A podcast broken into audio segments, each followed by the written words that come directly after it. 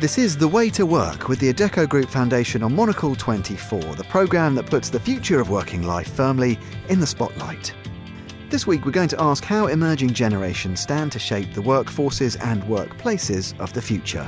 We'll ask about future needs, the toolkits young people will require to navigate a changing business landscape, asking if technical versatility alone is enough, or whether hard skills need to be supplemented by soft.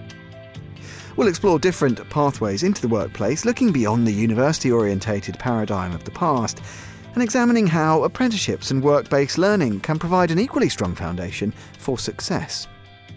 We'll ask how shifting values and priorities will impact company policy.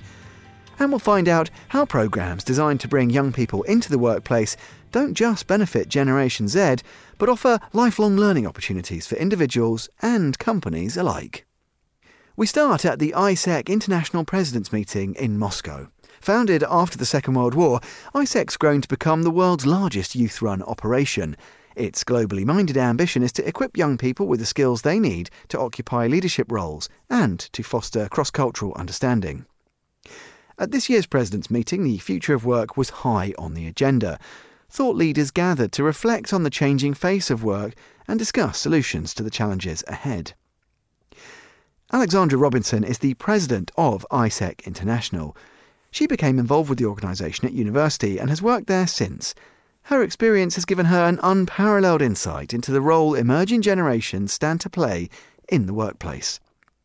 So, what does Alexandra think are the key skills young people will need to thrive as they enter the workforce? I think it's really diverse, um, but I think when we look at the future of work, it's a lot of the soft skills that allow people to set themselves apart. Things like being very self aware, knowing what you're bringing to the table and what you need to work on, focusing on your strengths over your weaknesses, really being able to level yourself up, um, being solution oriented, so being able to be those kind of problem solvers that the future and a complex future needs, um, being able to empower others, and then the last one is being a world citizen. So I think it's especially relevant in our current global context, but being able to continue to want to move the world forward together instead of being wanting to step back. Um, I think that's going to prevent progress, and I think young people see that, and so equipping them with those skills that they can communicate and effectively translate in the workplace is really important.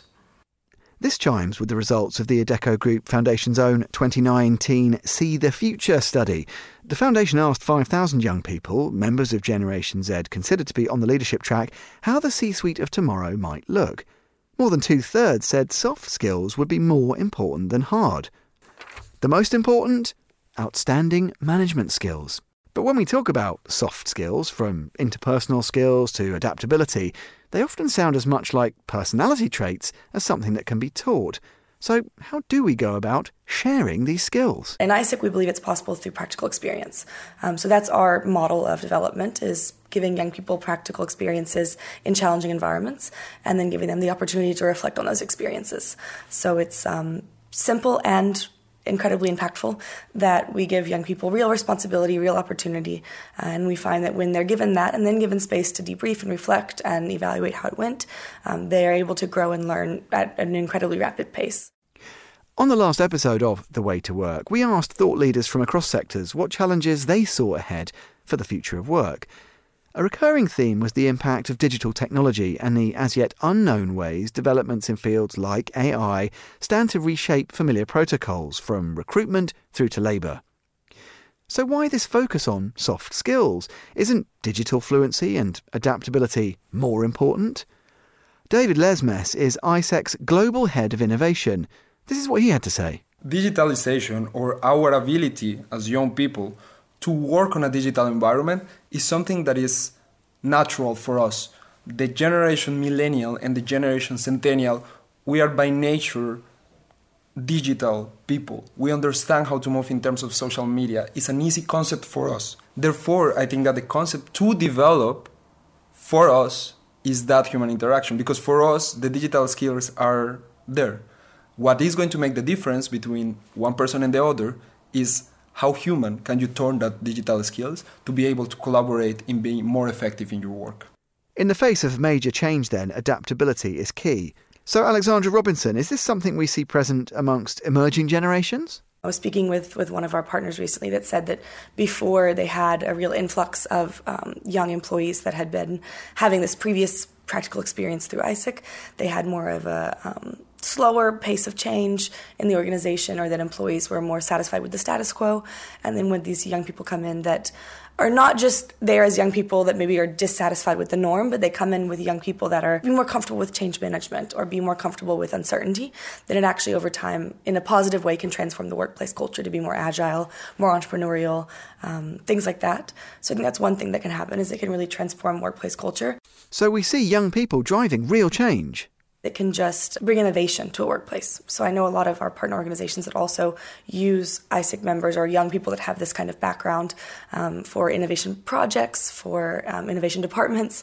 Uh, I know former people from the organization that are now working in change management in corporations, in innovation in corporations. So roles that maybe are not your typical finance role, but are really critical for these corporate organizations to stay relevant for the future. Alexandra Robinson and David Lesmes at the AIESEC International Presidents Meeting in Moscow.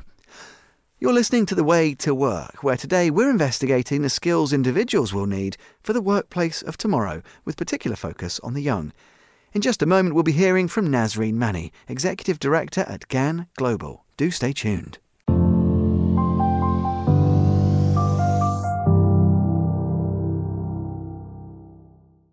This is The Way to Work with the Adecco Group Foundation here on Monocle 24. Today we're exploring the skills that younger generations will need to thrive in a rapidly changing workplace and asking how the public and private sectors can ensure the skills are taught and taught well. Nazrene Mannie is Executive Director at GAN Global. With a mandate to facilitate and promote synergy between business and education in the form of work based learning initiatives, Nazrene's certainly well placed to offer insights into the challenges facing emerging generations and the organisations and practices that are equipping them with the skills they need. Consensus supports the idea the future of work will be characterised by change, so one would imagine there'd be considerable intersector will to ensure that emerging generations are equipped to deal with it. But is that how Nazrene Mannie sees it? I think the biggest concern at the moment is that companies aren't taking it seriously enough, uh, particularly SMEs. And then also, you know, I think our policymakers are not just being responsive.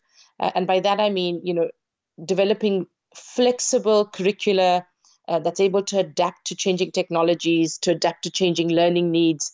Um, you know, our education systems are, are very traditional. Doesn't matter what countries you look at, except maybe the Scandinavian countries and some of the Asian countries. So, so on the whole, I think there is a need to be far more responsive. Uh, we have lots of talk shops and we have lots of seminars and lots of public discussion, but I'm not sure there's enough action that's coming through um, as quickly as we need it. It's widely accepted that digital technologies represent the most immediate agent of change to work. Yet today we've heard more about so called soft skills Shouldn't hard skills in digital be the priority now? We talk about soft skills, but I think they're far more important than um, the label soft tends to make them. So, issues like communication. Um, and it's not just uh, written or verbal, it's also digital communication. That's key. That's going to make you uh, go into the workplace, into a learning environment, and really adapt quickly to be able to participate in the conversations that are happening. The other is this critical thinking skills that we talk about. So problem solving, uh, you know, people being able to take learning, um, technical or whatever nature of learning, and applying it um, to a solutions orientated approach. And it always comes back to people coming into the workplace, whether it's young, whether it's us, um, having the ability to adapt to very quickly changing workplaces. Uh, to different forms of work, but being able to do that through these critical core skills. Aista Adomatia made the decision to pursue an apprenticeship instead of a university degree in the face of some pressure in the opposite direction. Down the line, she explained why she felt work based learning was right for her. During my A levels, there was a huge push uh, for me to go to university, but I didn't feel like it was the right route for me because I value work experience just as much as education. I really wanted to kickstart my career as soon as possible. So, how effective has her time as an apprentice been in giving her a solid grounding in the skills required in the modern and future workplace? I feel like I've learnt so many like, professional skills doing an apprenticeship. Um, it's obviously really important to for me to get my education, but it's just as important to know how to apply it to a workplace and to understand how businesses work. A lot of my friends are quite nervous about applying to jobs, and I definitely feel more confident uh, about it because, as well as my education, I'm going to have 18 months of work experience in the field and just you know knowing how business works, how to talk to people. So, as Eyster says, experience in the workplace provides an invaluable lesson in the communication and protocol skills required in a career. Beyond that, it builds confidence in familiarity with the workplace and its culture that university leavers may find trickier to acquire. With the value of work based learning established, if we look at reskilling as an essential method for ensuring individuals can enjoy a position in the workforce across their careers, where do we see best practice? Which are the organisations with the foresight to react? Here's Nazrene Mannie again. We're seeing as the GAN um, individual company members and often individuals in those companies who really being responsive um, and recognizing uh, these changing dynamics. Um, I'll give you an example Zurich Insurance um, has different strategies in different regions. So in North America, they're now pioneering um, an apprenticeship in the insurance sector where they're working with competitors in the sector. And, you know, that's quite unusual. Business doesn't always work with their competitors. But I think there's a clear understanding that the skills needs are far bigger than just one company's challenge. There's also a recognition that uh, companies need to make their people mobile. Um, and it's not a bad thing if people move out of organizations and move into different sectors. So, forward thinking organisations aren't worried about talent mobility. They're looking out for the industry, equipping workers with the skills they'll need beyond the confines of any given organisation. So, has this been Eyster's experience, or does she feel pressure to stay with the organisation that's trained her? So obviously they are investing in my education, investing in me, training me up, and hoping that I would stay. There isn't much pressure on me staying. It's up to me, and they respect that decision. Thanks to Eyster Adomatia and Nazrene Mannie. Still to come on the way to work, we'll learn more about the intergenerational value of mentorship and reverse mentorship. Stay tuned.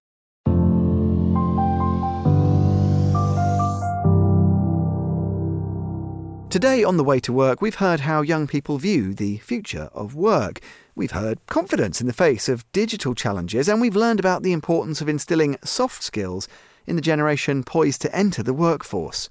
We've also heard about the value of work based learning and reverse mentorship for individuals of, frankly, any generation. We're going to explore these ideas more as we delve a little deeper into the Adecco Group Foundation's own CEO for One Month programme. The programme offers C suite leaders of tomorrow the chance to work alongside one of the Adecco Group's national CEOs, with the possibility of going on to spend a month with the company's CEO, Alain Dehaze. Sophia Lim finished her stint as global CEO for one month in autumn last year. As a young person already pretty firmly set on the path to the C suite, how much of a role does she think traditional routes into senior positions are likely to play in the future? I think in the past, a lot of what makes candidates stand out might be their degree, say the name of the university, whatever it be. But with this new generation, what you see a lot is a lot of entrepreneurs maybe dropping out of school or choosing to pursue business at a younger age or at a different time frame than say the traditional path. I think what will happen in the future is there will be some threshold that has to be met. It could be, say, a high school diploma. It could be a degree for certain roles, mainly because it could be required in a sense, like, say, accounting. You have to have a certain amount of hours, you have to have a certain degree. And things like that, I think, will stay quite traditional in a sense. So, traditional pathways into careers, university for example, aren't the only avenues of entry. Is this a social shift, or can we locate it in the wider context of technological development? For some newer roles or newer industries, say AI or maybe cloud computing, where if people are able to demonstrate they're able to do the coding, they're able to have the strong communication skills, maybe they're only 20 and haven't graduated university, but that they're willing to work the role, I don't see there being any barriers in hiring this person. Just playing devil's advocate, surely a strong academic background remains the most useful foundation, at least, for a career of leadership? Steve Jobs, right? I think he didn't complete university. If you had the opportunity to hire someone like him today, would you do it? And I'm, assuming most people will say yes. So, emerging roles and emerging industries will offer different points of access and opportunities for progression and reward entrepreneurialism and vocational training. Indeed, as Sophia observes with the example of Steve Jobs, they already do. Alex Fleming is the CEO of Adecco Group UK, one of the senior figures shadowed by participants in the CEO for One Month programme. Her experience both as an employer and in working alongside young people gives her an invaluable insight into the fact that today, through openness to different pathways and backgrounds, there are many ways to work. I think people are going to continue um, to go to university, and I think that traditional route for some is the right route, and for some, the apprenticeship route or um, on the job learning or upskilling, reskilling through experience will be another alternative. And I think the important the important thing is is that there is choice and that people can do what is going to get the best out of them and is going to really motivate and drive them to be the best that they can be. Um, but i think more and more we are driving towards the experience learning on the job. Um, and but I think you know in a, in, in a lot of instances people want variety they want choice so they keeping people in one job and having one job for life is not necessarily what they want. And therefore, being able to give them opportunities to do rotational programs and to move in and out of different environments is going to be critical to retaining talent in the future. Alex Fleming. Today, we've heard that a strong portfolio of soft skills will be essential to support hard skills in the future. But that doesn't mean hard skills should be ignored entirely. If traditional points of entry are poised to be replaced, or at least supplemented by new models like work based learning, what should people be focusing on?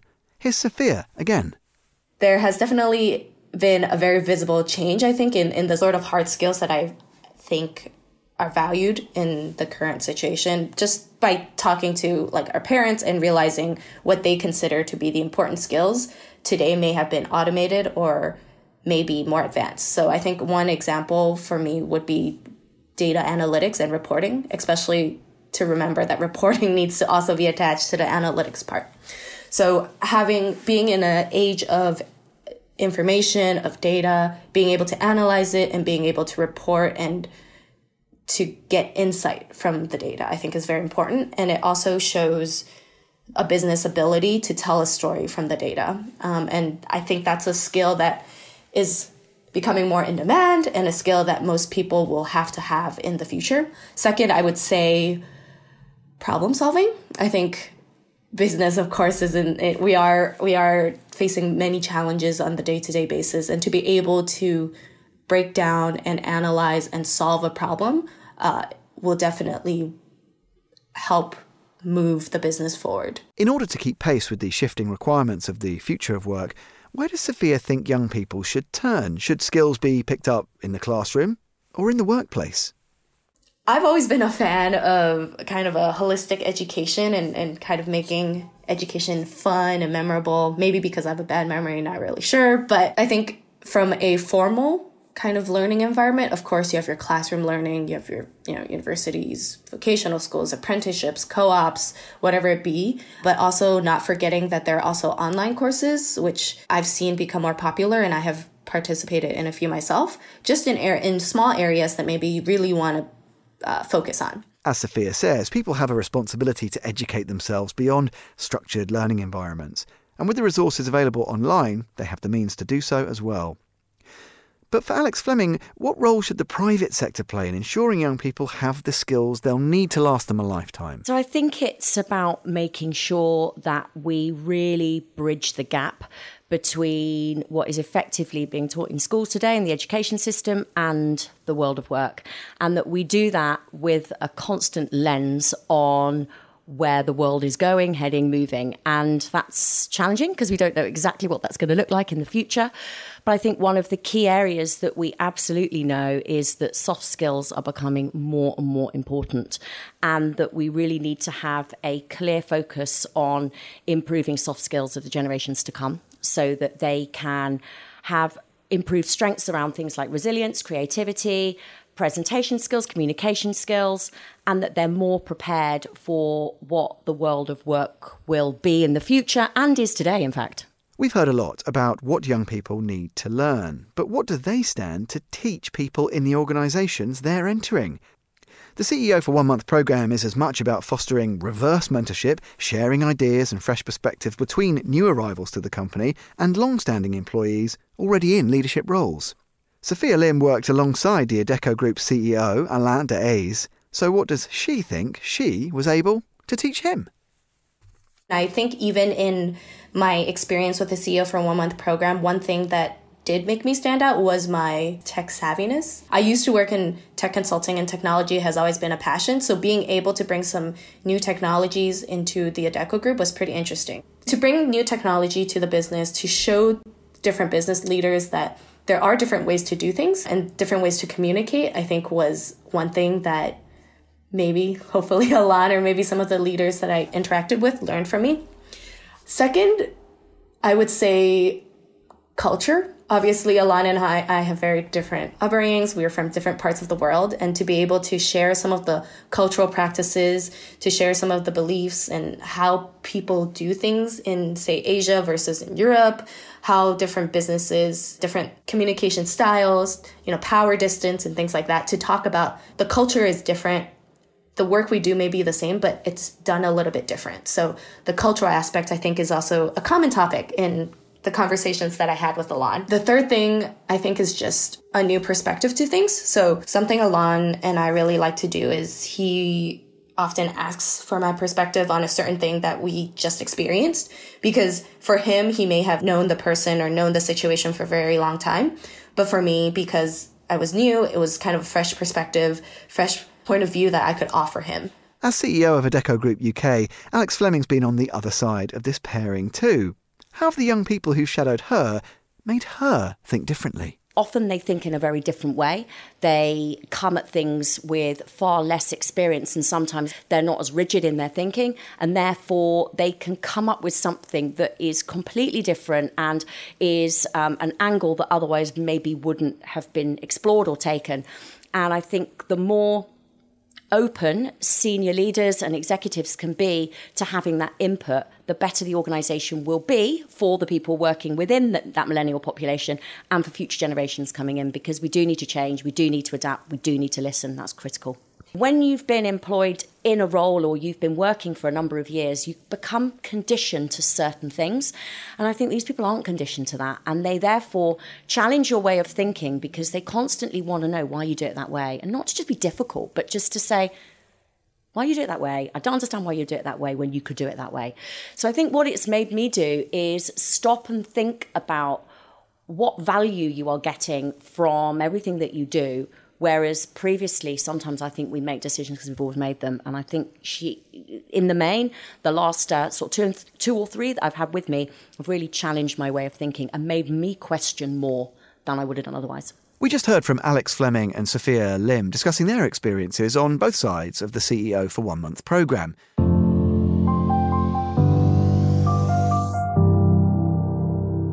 Today, we've learned a little more about the skills that will prove invaluable to emerging generations as they enter the workplace.